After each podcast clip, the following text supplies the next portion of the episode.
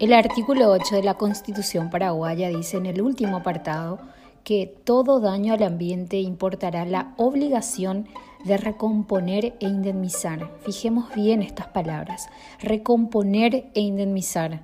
Pero me pregunto si este mandato constitucional se cumple y qué tan rápido. Por ejemplo, ¿cómo se podría recuperar la laguna Cerro de Limpio que quedó teñida de color púrpura?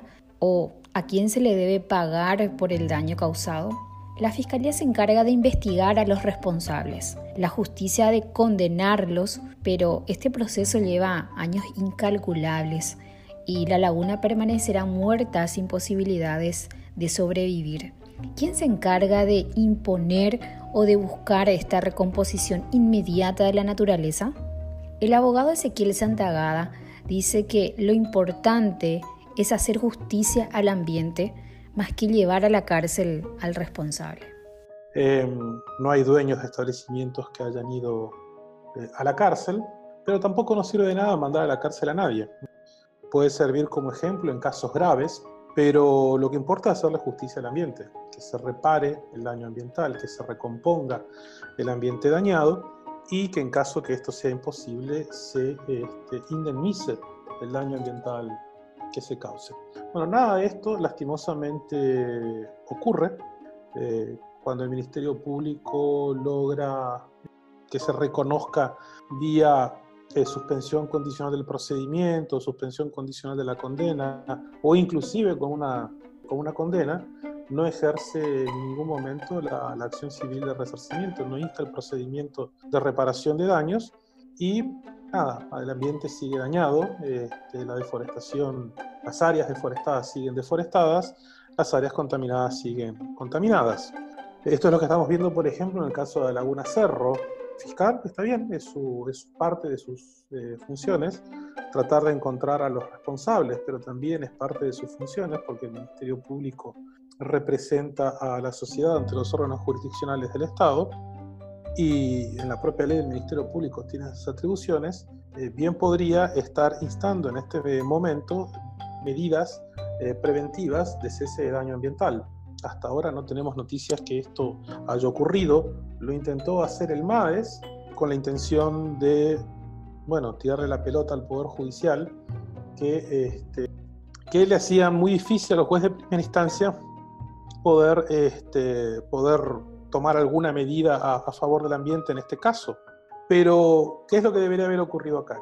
Yo si fuera fiscal lo que estaría haciendo en este momento es investigar no solamente a, la firma que se está investigando, sino a la Municipalidad de Limpio y a todos los propietarios ribereños para saber cuál es la causa de la contaminación. ¿Por qué no se involucran a todas las, se investigan a todas las industrias del cuero?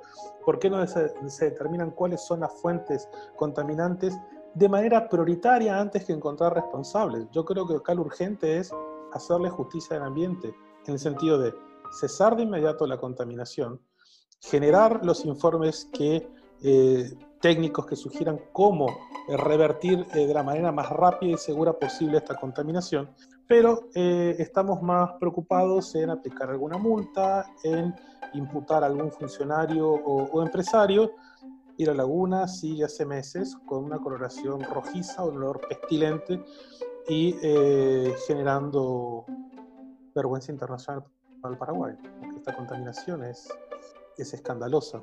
Eh, eh, ya no hay más agua y hay veneno, puro veneno ese, ese lugar. Y lo mismo ocurre con los casos de deforestación. Se deforesta, pero no se reforesta. Me pregunto también si cualquiera de nosotros podemos accionar contra los responsables. Si comparamos las leyes de otros países de la región, podríamos incluso hacerlo como una acción popular porque es un delito que sanciona la propia constitución, pero es necesaria la creación de leyes específicas, nos dice el abogado Santagada. Eh, el, el mismo daño ambiental por su naturaleza genera esta multiplicidad de daños, insisto, al ambiente en sí mismo y a las personas de manera indirecta. Por supuesto que las acciones de este, daños y perjuicios en estos casos deberían ser distintas. En el primer caso, claramente tiene una titularidad difusa relacionada con el artículo 38 y el ejercicio de una acción popular, donde no habría que probar este, una afectación propia. Cualquiera podría o debería poder eh, accionar en defensa del ambiente, pero eso también requiere la reglamentación de un proceso colectivo, o sea, cómo ejercemos la acción popular en materia de resarcimiento de daños. Y luego diferenciarlo de lo que es, insisto, el daño ambiental de tipo subjetivo, donde claramente la titularidad de la acción la tiene el afectado bajo las reglas comunes y corrientes de responsabilidad civil. Pero la pregunta es, si yo acciono exclusivamente porque se ha causado un daño a mi propiedad o a mi salud, y la fuente de contaminación de donde proviene esto este, está generando daño a otras personas, en cierto sentido, en mi pretensión personal, estoy portando una pretensión de índole colectiva, porque el daño ambiental no lo puedo hacer cesar para una persona. ¿Cómo yo consigo una sentencia eh, que pueda decir, no, no, está prohibido que le contamine al señor Ezequiel? Una locura. Sea, si se prohíbe la contaminación, se le prohíbe la contaminación a todos. Bueno, este es el tipo, y eso por supuesto genera eh, problemáticas en cuanto a, insisto, titularidad de la acción, pero sobre todo efectos de la cosa juzgada. O sea, acá hay un montón de problemas jurídicos que deberían resolverse legislativamente, pero que, eh, bueno, parece que a nuestros legisladores no les interesa. Eh, todos estamos a favor del cuidado del ambiente de la boca para afuera, pero cuando hay que tomar acciones concretas no se lo hace.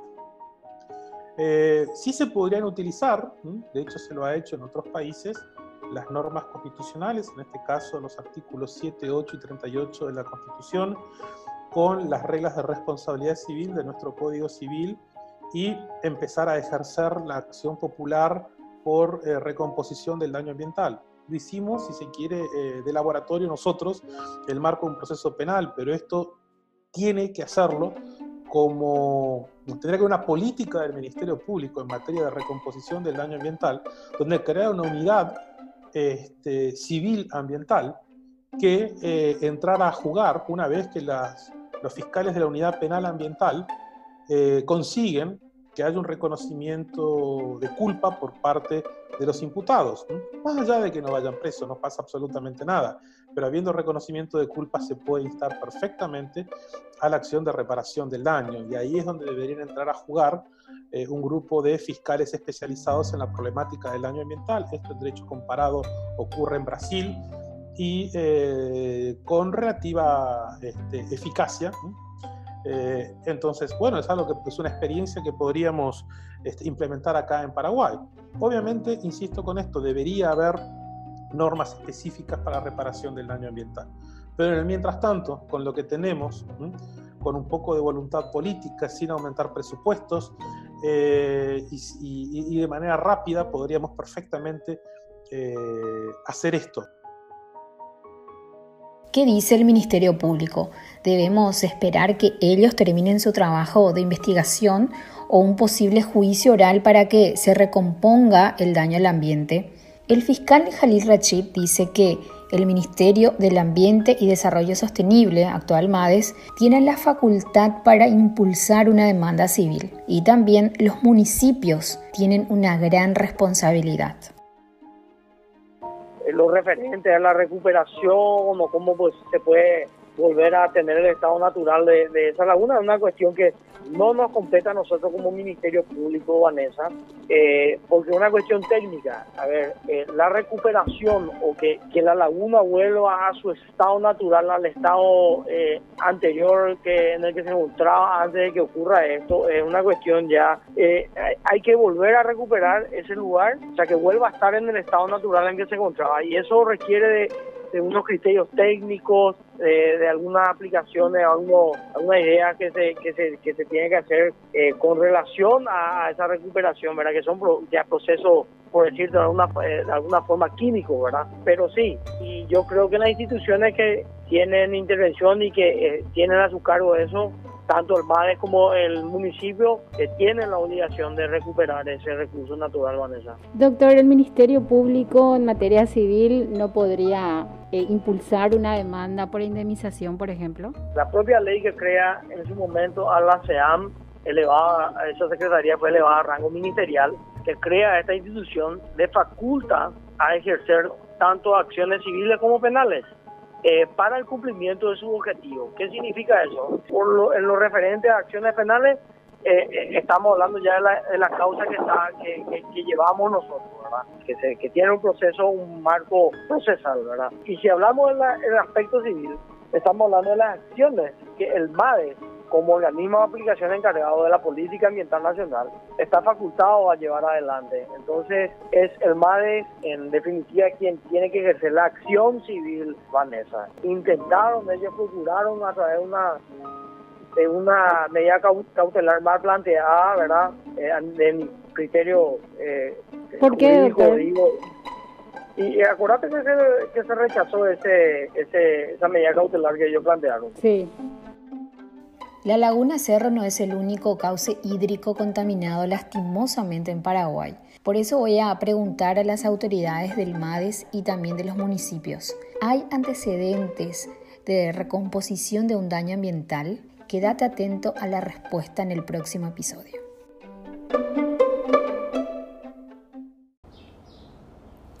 Varios casos judiciales se anularon porque supuestamente no se cumplieron con las formas del debido proceso.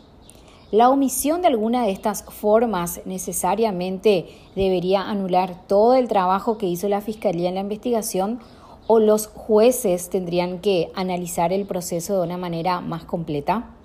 La importancia y el peligro de las reglas de forma en un proceso penal.